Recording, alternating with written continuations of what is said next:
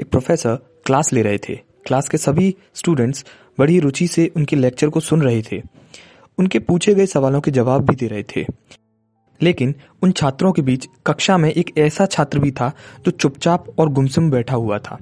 Professor ने पहले ही दिन उस छात्र को नोटिस कर लिया था, लेकिन कुछ नहीं बोले।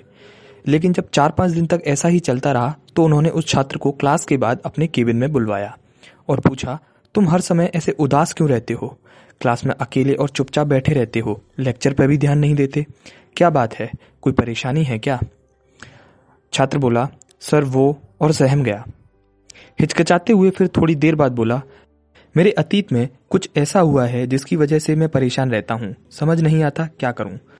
प्रोफेसर भले थे, उन्होंने उस छात्र को शाम को अपने घर पर बुलवाया। शाम को जब छात्र प्रोफेसर के घर पहुँचा तो प्रोफेसर ने उसे अंदर बुलाकर बैठाया।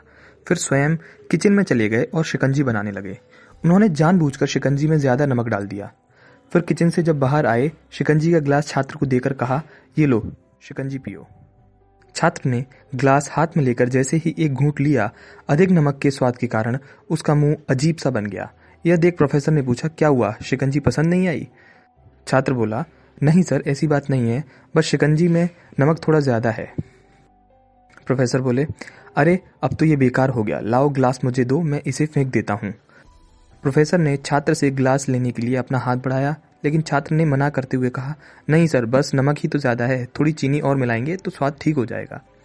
यह बात सुनकर प्रोफेसर गंभीर हो गए और बोले, जो लाइन तुमने कही है, अब उसे समझो भी। ये शिकंजी तुम्हारी ज़िंदगी है। इसमें घुला अधिक नमक तुम्हारे अतीत के बुरे अनुभव हैं। जैसे नमक को शिकंजी से बाहर नहीं निकाल सकते जैसे नमक को शिकंजी से बाहर नहीं निकाल सकते, वैसे ही उन बुरे अनुभवों को भी ज़िंदगी से अलग नहीं कर सकते। वो बुरे अनुभव भी जीवन का हिस्सा ही है, लेकिन जिस तरह हम चीनी घोलकर शिकंजी का स्वाद बदल सकते हैं, वैसे ही बुरे अनुभवों को भूलने के लिए ज़िंदगी में थोड़ी सी मिठास घोल सकते हैं। इसलिए मैं चाहता हूँ कि अब तुम अपने जीवन में भी मिठास घोलो।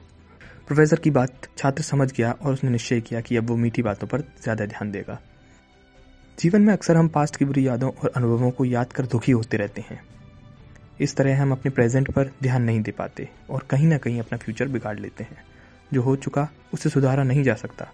लेकिन कम से कम उसे भुलाया तो जा सकता है और उन्हें भुलाने के लिए नई मीठी यादें हमें आज बनानी होंगी।